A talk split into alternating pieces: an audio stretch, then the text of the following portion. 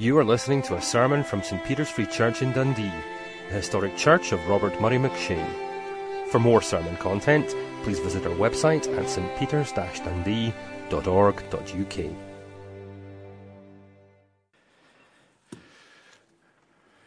Well, good evening.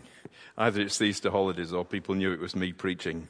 Uh, it's, good, it's, good, to be with you all and uh, just to have the fellowship with you again after we gap over Easter um, and uh, just to resume our studies in 2 Corinthians. And uh, so we're going to pray and then uh, we'll launch into 2 Corinthians chapter 6 and we're going to read from verse 3 to verse 13. So let's pray first. Heavenly Father, uh, we acknowledge that this is the day that you have made, and we will rejoice and be glad in it, and rejoice that we can open your word with such freedom here and, uh, and rejoice, Lord, that you send your Spirit to give us understanding. And we thank you that uh, whether it's the, the, the, man who's preaching or whether we're listening, uh, we thank you that we all need your word and in your mercy and kindness to fathers, to us, Father, you, you, you give us that which will sustain us. You give us bread for our souls. You give us what we need for the week's walk with you. So we pray that you would feed and nourish us. And whether, Lord, it's, it's just something that's fairly routine, like a, a meal that's going to benefit us for a day or so, or whether it's something that's really going to change the way that we live, we lay ourselves before you, glad to receive from you, glad of your great love. In Jesus' name, amen. Just on that last hymn, A Safe Stronghold, Ein fester Burg ist unser Gott. Um, Martin Luther had a very uh, entertaining correspondence with his wife, Katie.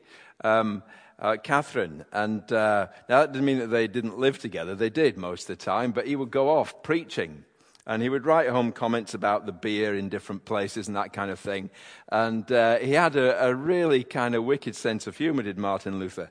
And um, so he, he, there was one thing uh, Katie had written to him, and he was worrying away, and she was worrying away. And he wrote back saying, I'm so sorry to hear that God is dead.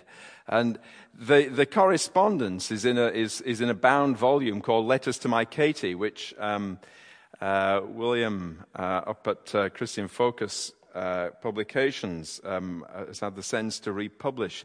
So if you want a really good read, uh, and if you want some robust correspondence between a godly man and his even more godly wife, she really had to be godly to put up with him, um, then I, I, warmly commend it. So, for instance, that last verse, and you just wonder if he actually ran that past his wife before he published it. Um, and though they take our life, goods, honor, children, wife, yet is their profit small. These things shall vanish all. And you sort of think, hang on a minute, Martin, you could actually going to say, what? I'm a thing? How dare you? Anyway, so I just cast that out for your edification and um, sure that's going to help you when you're really tempted in the week to come. Let's read 2 Corinthians chapter 6 from verse 3 and uh, we will trust that the Lord speaks to us in his mercy and grace. We put no stumbling block in anyone's path so that our ministry will not be discredited. Rather, as servants of God, we commend ourselves in every way, in great endurance, in troubles, hardships, and distresses, in beatings, imprisonments, and riots in hard work, sleepless nights, and hunger, in purity, understanding, patience, and kindness, in the Holy Spirit and in sincere love, in truthful speech and in the power of God, with weapons of righteousness in the right hand and in the left, through glory and dishonor bad report and good report, genuine yet regarded as impostors, known yet regarded as unknown, dying and yet we live on, beaten and yet not killed, sorrowful yet always rejoicing, poor yet making many rich, having nothing and yet possessing everything. We have spoken freely to you, Corinthians, and opened wide our hearts to you. We are not withholding our affection from you, but you are withholding yours from us. As a fair exchange, I speak as to my children. Open wide your hearts also. Well, as we've been going through uh, 2 Corinthians, we've been bearing in mind that Paul here writes in a way that, that is not typical of the rest of his letters. Um, because he's not in the kind of situation, he's not writing to address a need that um, he is really prompted in the rest of his letters. Um, because in Corinth, um, there have been those who have come into the church and they've um, kind of hoodwinked some of the people already there uh, into believing that Paul's gospel um, is not really what you need in order to be right with God. You need extra. You need the kind of thing that Paul preached, but you also need, um, and most likely it's the Judaistic thing, so it's you need some of the, uh, you need to, to observe Jewish regulations. And if you behave uh, like a good Jew, then you will be within the community which God blesses, and so you then will receive grace from God. So you, you sort of buy grace which doesn't really work, does it? Because you have to buy it, it's not grace. And one of the ways in which people have been turned away from Paul's gospel is by the discrediting of Paul and his companions themselves. So it's got personal. And if, if these people can show that Paul isn't really, he's, he's not a really great orator, he's not reassuringly expensive, as expensive as we put it early on in this series, um, like Stella Artois Beer was once um, advertised as being reassuringly expensive. Um, he doesn't seem to have all the credentials of a, of, a, of a, great public speaker. So why would you believe him? He's, he's weak. He says he's going to be there and then he isn't there and all that kind of stuff. He seems to chop and change. And so a great sort of personal discrediting program has gone on in Corinth, and many of those uh, with whom Paul and his companions spent about 18 months preaching the gospel, many of those who become Christians directly under Paul's ministry, have turned against him and his gospel. And so Paul writes in defense of himself and his companions and what they did when they were there in Corinth and what they've been doing since so that they will know that the gospel itself is genuine and will stick to the gospel and will not believe what Paul writes when he's writing to the Galatians, uh, will not believe a false gospel, which is really no gospel at all. I mean, it's, got, it's not good news, is it, to be told that you've got to really, really try hard and do a whole lot of regulations before God might love you. That's not news, that's instruction. It's not good because he'll never do it. So, uh, Paul has been writing uh, in this vein um, very much about himself, and he's wearing his heart on his sleeve. And what he has been in the epistle thus far is exactly what he's been in his ministry. He's all of a piece. Um, you know, the, the, same thing you'll find anywhere throughout Paul. So wherever you break, you know, you break a stick of rock, it's going to say Blackpool wherever you break it, or bought it in Blackpool. Um, uh, it's the same with Paul. Wherever you cut him, you're going to see the same sort of stuff inside. He's just got complete integrity. So the way he writes is, is characteristic of his whole ministry. And the phrase for it is, is in our passage this evening, and uh, we find it in verses 11 and 12, or 11 and 13. It's open hearted. Open hearted. So, in this section, uh, 6 3 to 13, uh, Paul is, in one sense, rounding off what he's been saying about himself and his ministry. And what he's going to do now is address, or following it, is, is address some of the issues that have been reported back to him uh, that are going on in Corinth. So um, we, we get from 614, we get more sort of teaching about how they're supposed to be living uh, do not be yoked together with unbelievers, for instance. Um, he never really gets away from this sort of thing about, look, you know, don't believe what they're saying about me and the gospel thing.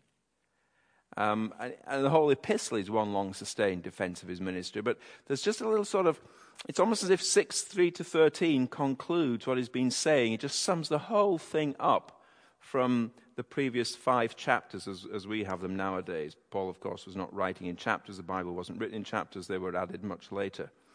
And uh, what you've got as, as sort of uh, section headings uh, were added by the editors of the NIV. Uh, they weren't put there by Paul. So, 6 3 to 13, what is he saying? What is he saying to sum up his whole ministry? Um, what is he saying here uh, to, to sort of reinforce and just cement in their minds that they should not turn away to some kind of false gospel and follow people who look flash and expensive and have, have got the equivalent of kind of spiritual bling? Well, the first thing, of course, is that he has never got in the way. He has been a servant. And so, uh, just three and four, look at those with me. We put no stumbling block in anyone's path so that our ministry will not be discredited. Rather, as servants of God, we commend ourselves in every way. See, there were people in Corinth who had been commending themselves because they were great orators, they were flash, they were expensive, they looked the part. Uh, in much the same way that we want people now to, to, to we, we, produce Christian celebrities. And uh, so Paul is saying, well, you know, I'm not like that. Because I'm a servant. I'm a servant of God. I'm not a celebrity for you to reassure yourselves with. I'm a servant of God. And whereas a celebrity focuses all your attention on themselves, as a servant of God, I have not been an obstacle, stumbling block, an obstacle. I've not got in the way. What is he? He, he is a see through minister of the gospel. He is a see through servant. So you see through him to God. So, here we are. Boys and girls, put your hand up if you're a servant of God. Okay? Now, what Paul is writing about is not something that is reserved especially for those who were apostles. It's debatable as to whether anyone can be called an apostle now in the biblical sense. Some people think you can be, some people think you can't be. Some people call themselves apostles. Up in Aberdeen, we've got a string of Nigerian churches, and some of our brothers from Nigeria and sisters are fond of titles. And so we've got uh, one dear brother who says up the road of us, who's, who's uh, now uh, an apostle, and uh, his wife, conveniently, is a bishop we must assume that a bishop is somewhere lower down the, the, kind of pecking order than apostle, although I, I, have my sneaking suspicions that practically speaking, it may be different. Um, we, we, we, in our Reformed Presbyterian circles, we don't use that kind of language because we're sound. Um, but everybody is a minister. Because everybody who's a Christian serves the true and living God. Servant is simply what every Christian is. So when Paul is writing to the church in Thessalonica, for instance, and he's reminding them of, of uh, or, or, really praising God for how much uh, progress they've made, uh, it says in 1 Corinthians 1 9, um, about the, the, reputation that the Thessalonians have throughout Macedonia and, and Achaia and even further afield. Um, he says, They tell of how you turned f- to God from idols to do what? To serve the living and true God. So when you became a Christian, you turned from serving false gods. And there are gazillions of those around. And if we can't find one, we'll make one. You know, Calvin's phrase about the heart being a forge, endlessly producing idols. So we make idols out of all sorts of stuff. Some are presented to us by the world, the flesh, and the devil, and even churches. Some we just manufacture for ourselves. Things that we serve, the, things that call the shots in our lives, whether we love them or we're afraid of them, they end up calling the shots. You can have as an idol something that you're afraid of. If there's something that you're afraid of and it's controlling you, it is being an idol in your life. And Paul says, when you became Christians, you turned. You had a metanoia, you had a repentance. You turned from serving those idols to serving the true and living God. So, as a Christian, you're a servant. That's how Paul has always regarded himself. He hasn't, because he's been an apostle, because he's been going around planting churches with all these other companions, because God has spoken to him in amazing ways, because he's had astonishing experiences of God, he doesn't see himself as being above anybody in the sense of being a superior Christian or a Christian who is there to be served by everybody around them, lording it over them. He's got in his ministry, he has embodied what Jesus taught about not lording it over one another, but serving one another. And what Jesus exemplified when he washed the disciples' feet. So he hasn't put himself in the way. He hasn't spent his time attracting attention and fame and a reputation and becoming a big shot speak, speaker. He hasn't become a celebrity. So he's become increasingly a see through Christian. And that is what commends him. That's a real challenge to us in our Western church these days. What commends people to a congregation? What commends people to the Christian public? And very frequently, what it is, is having a fantastic website, having some kind of ministry that you've named after yourself, mm. um, being all over Facebook, Twitter, all over the Christian media, all over everything. And sometimes it happens because people are just outstandingly able. But even then, something in your heart just says, Oh, please be careful. Please don't turn into a celebrity. Because the church will turn you into one.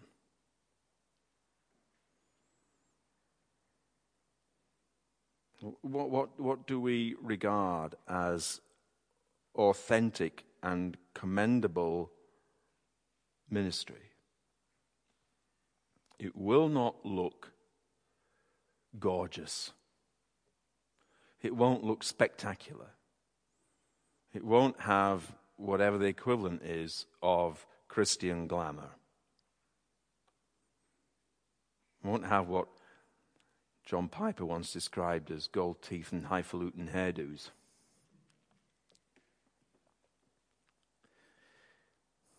What is Paul's commendable ministry? What is it that shows that he is a servant of God rather than a Christian who wants others to serve him? As if he were a God. Well, we get from verse 4 uh, through to verse 10 the things which commend the real servant of God. Now, there are different ways of, of grouping these things that Paul um, lists here the things that actually make him commendable, the things that demonstrate the genuineness of his ministry. Um, one way of doing it is, is as follows. What we've got in verses 4 and 5 is what we might call arduous travail. Arduous travail. Great endurance. Well, you, you only endure what's difficult, don't you? you? You don't endure steak, egg, and chips unless you're a vegetarian. Um, sorry. Um, you don't endure a holiday. Well, you might some holidays, but you know what I mean. You don't endure a walk in the park. In great endurance, in troubles, hardships, distresses, beatings, imprisonments, riots, hard work, sleepless nights, and hunger, arduous travail. All the things that our present culture tells you you're really not supposed to do. And if you're really responsible, and if you really look after yourself, and if you really are on the latest sort of fitness thing or health thing or well being thing, you will avoid at all costs. Arduous travail.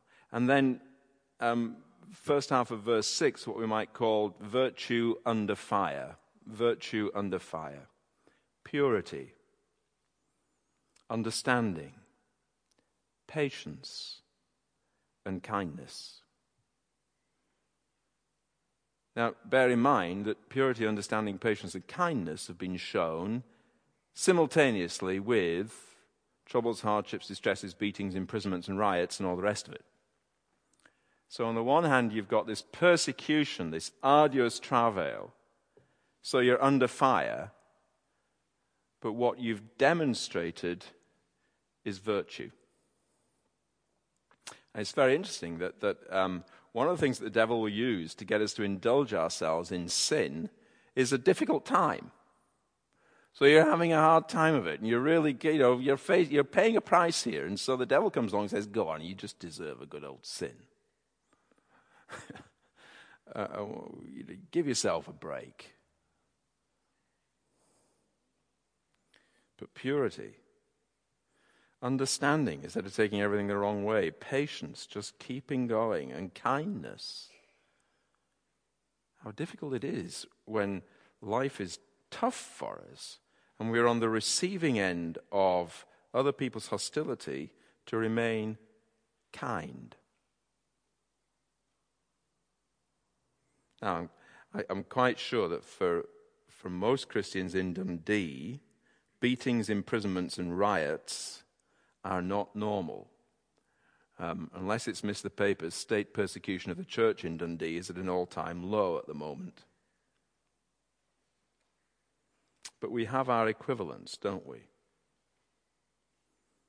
And yet, Paul has not only endured this hostility, which celebrities don't do, but he has demonstrated virtue under fire. And he hasn't done anything as a celebration of his own strength and power and ability, though Paul had many strengths and many abilities. And so 6b, the second half of verse 6 and verse 7, his ministry has been entirely God powered in the Holy Spirit and in sincere love in truthful speech and in the power of God with weapons of righteousness in the right hand and the left. So he hasn't sort of written about these things in 4, 5, and the first half of 6 to say, see what a good boy I am. Because he knows that the power comes from God, the effectiveness comes from God. All that he's needed for arduous travail and virtue under fire has come from God. And what's commendable about Paul is that he has endured these contrary experiences, verses 8 and 9. Glory and dishonor, bad report, good report, genuine yet regarded as impostors, known yet regarded as unknown, dying and yet we live on, beaten and yet not killed, sorrowful yet always rejoicing, poor, yet making many rich, having nothing, and yet possessing everything. So these contradictory experiences, these paradoxes. So I used to think that by the time you got into your mid 50s, if you're a Christian, if you're any kind of credible bloke, by the time you got into mid 50s, you got life sorted. It'd all come together. You got your act together, everything was in place, life would just run on a nice, even keel. And then I hit my mid 50s, believe it or not, and, or at least they hit me. And, uh, and you, you discover it's just not like that. That's a myth that's been held out to you. Well, I, I, hope it is. Maybe it's just me. But I haven't actually encountered anybody yet, the same sort of age as me, for whom life is just a beautiful, even keel and there are no problems or anything like that. Life is paradoxical. Life is contradictory. If you think that if by being a good Christian you're going to have a life only full of glory, good report, being regarded as genuine, known, and all that, then wake up. You follow Jesus.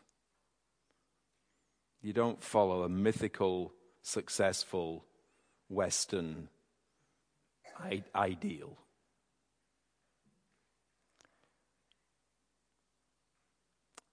And how truly he sees the paradoxes of being a servant.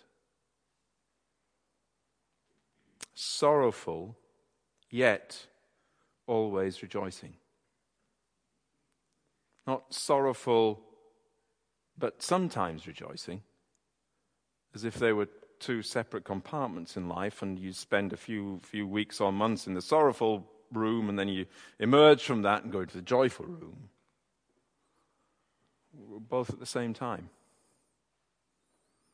So, even in times of great sorrow that Paul experienced with respect to the church in Corinth, for instance, there was yet much to rejoice in.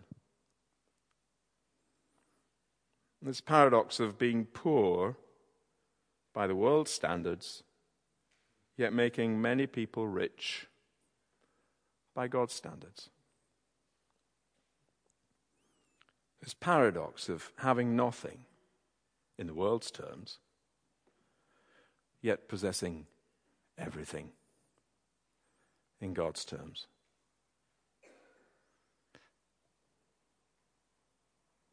That's the cost of being a servant. And it's that cost which is his commendation. See, the celebrity Christians who attracted attention to themselves knew nothing of that cost and therefore had nothing in Christian terms to commend themselves, really. Because a Christian follows Jesus, the Son of Man who had nowhere to lay his head, despised and rejected, man of sorrows and acquainted with grief. Came to his own, and his own received him not. And shouted, Crucify him. And they did.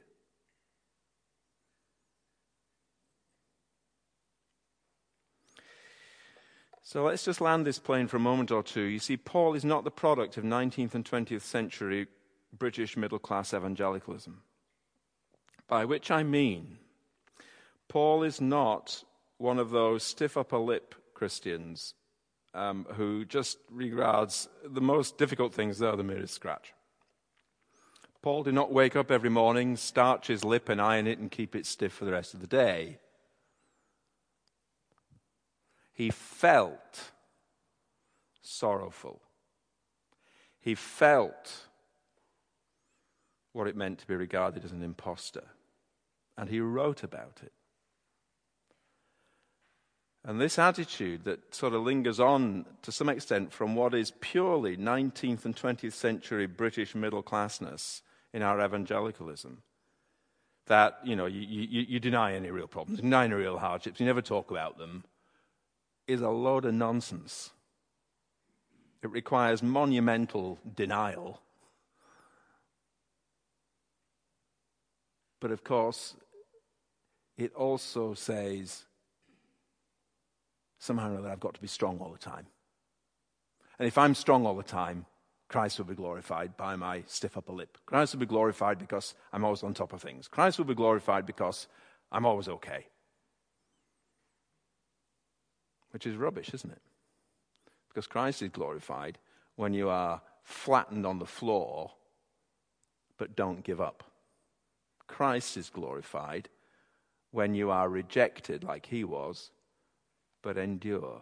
Christ is glorified when you face death so that his life might be seen. So, Paul is not the product of 19th and 20th century British middle class evangelicalism, which goes back to something like the Raj. He's not the product of something that produced the empire. But Paul is also not the product of 20th, 21st century Western comfy Christian consumerism, which is probably for most of us nowadays in the church, the biggest thing that we face. A 21st century Western, comfy Christian consumerism. Whereby we regard God as a shop. And he's got to have stocked on his shelves that which we want. And if we don't like it, we're perfectly entitled to complain to the shopkeeper. What's in it for me? What do I want out of it?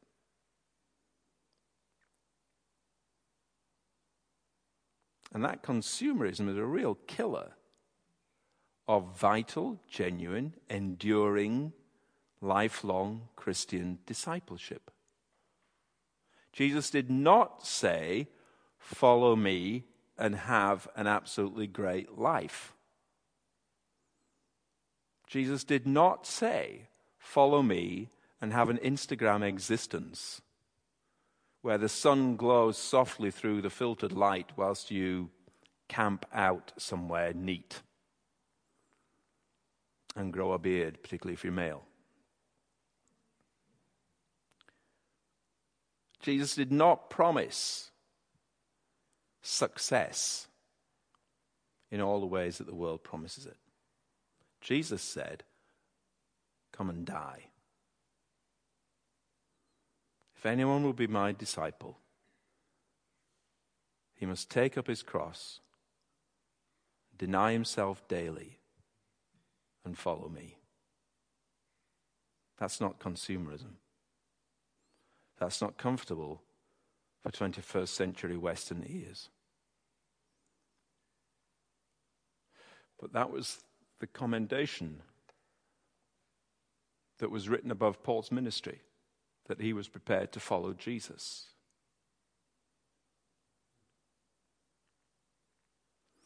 And Paul isn't the product of the prosperity gospel either which says that if you're living a good Christian life, everything go, will go well for you. And if things are not going well for you, it's because you're not living a good enough Christian life, or at least not putting enough into the minister's holiday fund. Glad to see that you've all put enough into David's holiday fund, by the way, um, but that's another matter. Um, that prosperity gospel, which we happily despise whenever we see it anywhere, and which we um, are, are quick to say is biblically utterly wrong, and yet which seeps into our expectations perniciously and silently and grows there. So that we expect that if you're living a faithful Christian life, you will start to do better materially. And I've heard that preached in Reformed Presbyterian circles. You know, it is a simple fact that as the center of gravity of the world church has shifted to the global south, the experience of the average Christian is that by following Jesus, you get poorer in this world's terms.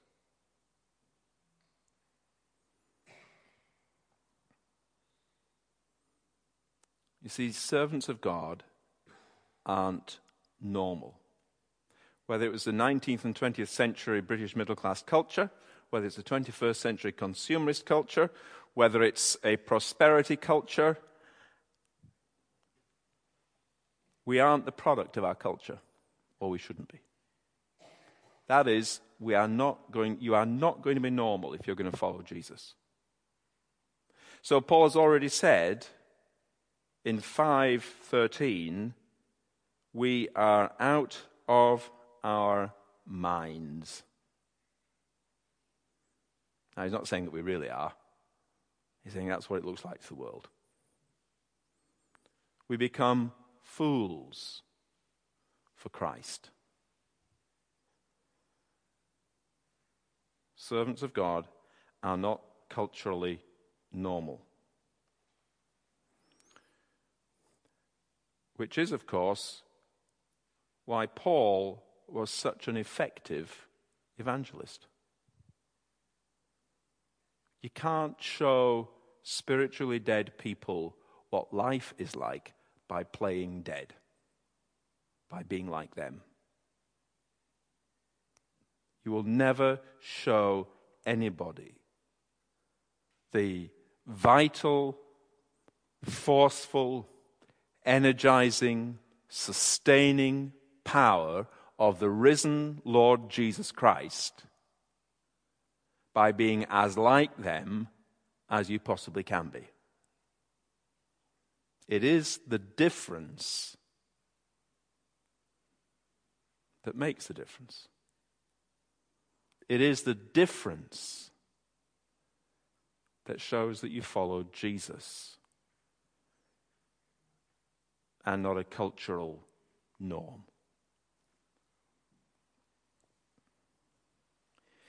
And one of the things that has come out of that ministry of Paul's that he describes in, in 3 through 10 is this giving spirit, this completely open hearted giving spirit. The heart, of course, as we've said before, is the seat of the will in the, in the Bible, both Old and New Testament. Um, that is, it, it, it's what makes you do what you want to do, it's your volition. It's not the seat of the emotions as it is nowadays in um, our culture. And being open hearted, therefore, means that we have consciously, as an act of our wills, gone out towards you. We have opened our lives to you. We have spoken freely to you, Corinthians, and opened wide our hearts to you. We are not withholding our affection from you. What does that mean? It means that if you're going to be a servant of God, you're going to be vulnerable. You're just going to be vulnerable. It means you're going to be hurt. It means that you will be misunderstood, misrepresented. Means that people will use what they know about you or misuse it.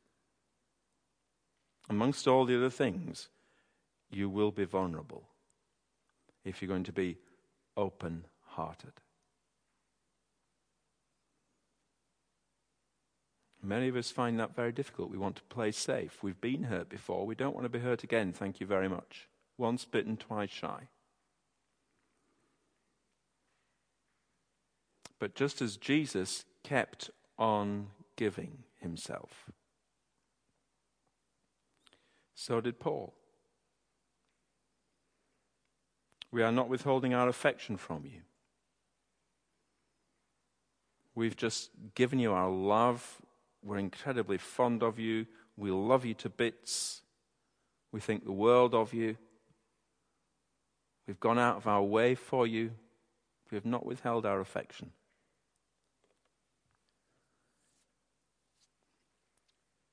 And of course, being a minister of the gospel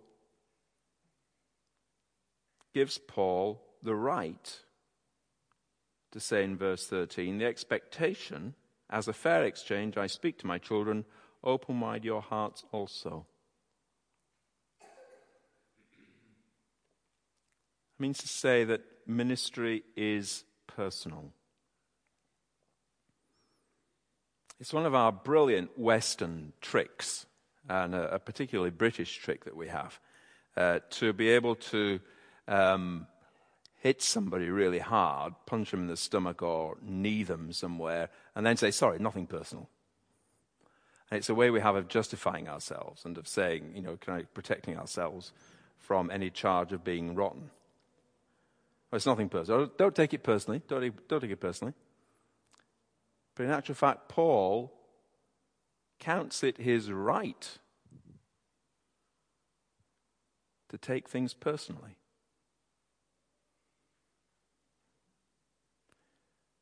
So, eh, for, for, for your minister, who um, suitably this evening so that he's not embarrassed, although the, the, the, the notion of actually embarrassing David is an interesting one. Um, it's probably good that he's not here. You see,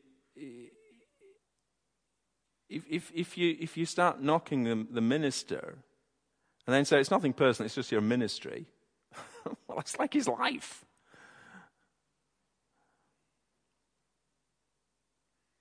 Or if you reject the preaching and say it's nothing personal, Paul would say something like cobblers. Of course, it's personal. It's his ministry, it's his preaching. Who else was there? Who else was God using that morning? It's him. You can't slag it off and then say nothing personal. See, Paul, having given himself, expects a reciprocal giving a reciprocal affection, a reciprocal sacrificial life. It is the mutuality of our life together in Christ that Paul is, is talking about in verse 13.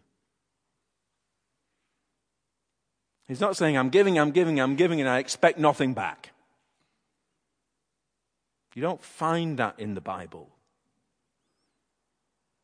That sounds commendable, but only if you've grown up in Britain, basically. I'm giving, I'm giving, I'm giving, I'm expecting nothing back. That's not what 11, 12, and 13 say. Because that's not what God says. Who gave us his very Son and counts not reciprocating by giving ourselves to Him as an offense. As an offense against His love. It's meant to be mutual. Love is meant to be met with love. Giving is meant to be met with giving. Kindness is meant to be get, met with kindness. You're not doing it to buy. It's just part of mutually being in Christ together. So let me say, David hasn't asked me to say this, nor I don't think will he pay me any more to say this or anything, but, you know, what are you giving to the guy? Uh, ministers knock their pan out more than most congregations would ever know. And when you're a minister in a place, you're giving yourself and you're also giving your family. Because your family moved to Dundee. Your family are known. Most of you are in paid employment somewhere. That's not the case for you, is it? They, they might not even know that you have a family. See, when you're in this kind of ministry, you have given your whole life to the congregation.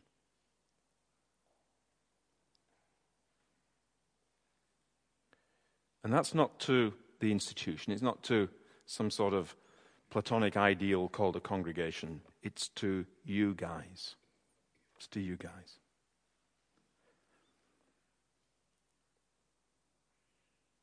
So if your minister has opened his heart to you and has not withheld his affection, don't withhold your affection from him. Open wide your hearts also.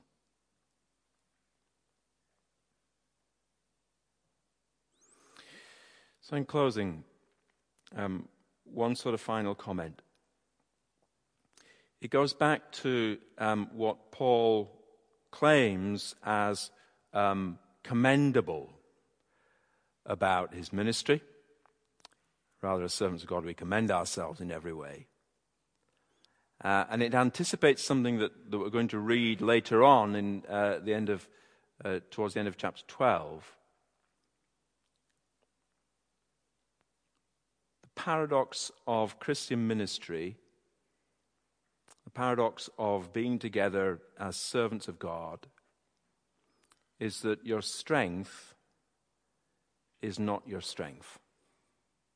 Your strength is not your strength.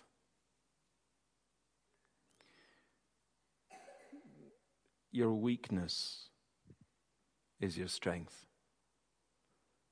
That's why the well starched upper lip has nothing whatsoever to do with the Christian life. It's probably completely against it in some way.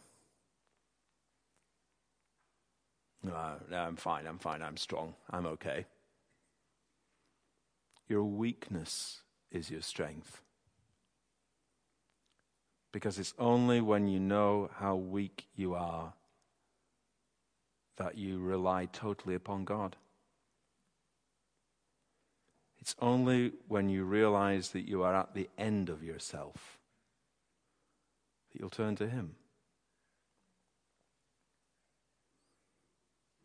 So, St. Peter's Free Church,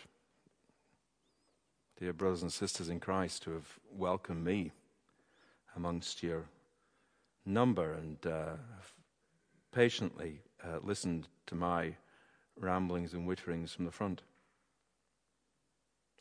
What do you think your strength is? Well, it's not your strength. It might be good, might be beneficial, it might be a gift from God. But if it's a gift, it's a gift. It's not yours. You received it. Your strength is God. Your strength is His power. Your strength is His Spirit amongst you. Remember what Jesus said in Luke 24 about when He'd given them the task, the disciples task, you know, that the, the, the repentance for the forgiveness of sins will be preached to all nations and then the end will come. And then He says, effectively, don't try this yourself. He says, wait in the city in Jerusalem until you are clothed with power from on high. Why did Jesus say wait? Because otherwise they would have recognized the task and thought, yeah, we can do that, we'll get on with it. They would have attempted it. and Jesus said, don't try it. Don't try this at home. Don't try and do this yourself. Wait until you are clothed with power from on high. Any congregation's true strength, any minister's true strength, any servant's true strength, and we're all servants, is not their strength, it's their weakness. Because God is your strength. Let's pray. Heavenly Father, we thank you for uh, the amazing honesty and openness of your servant Paul. And we pray that you would help us to learn. And we ask, Lord, for your Spirit's strength for the coming week. We pray, Heavenly Father, that you would remind us that it is of your mercies that we are not consumed. We pray you would help us to live in your grace and so live by your strength and in your strength alone. In Jesus' name and for the sake of his glory, not ours. Amen.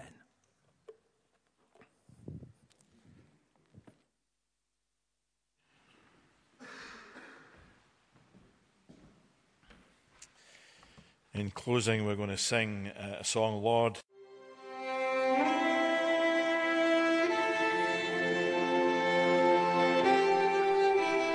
Thank you for listening to this sermon from St. Peter's Free Church in Dundee. If you found this sermon has been helpful to you, please help us to continue building up and assisting the people of God. Visit our website at stpeters-dundee.org.uk. For information and training on persuasive evangelism and how to share your faith biblically, please visit the website of Solas, the Centre for Public Christianity, at solas-cpc.org. Once again, that website address is solas hyphen cpc dot org. Thanks for listening.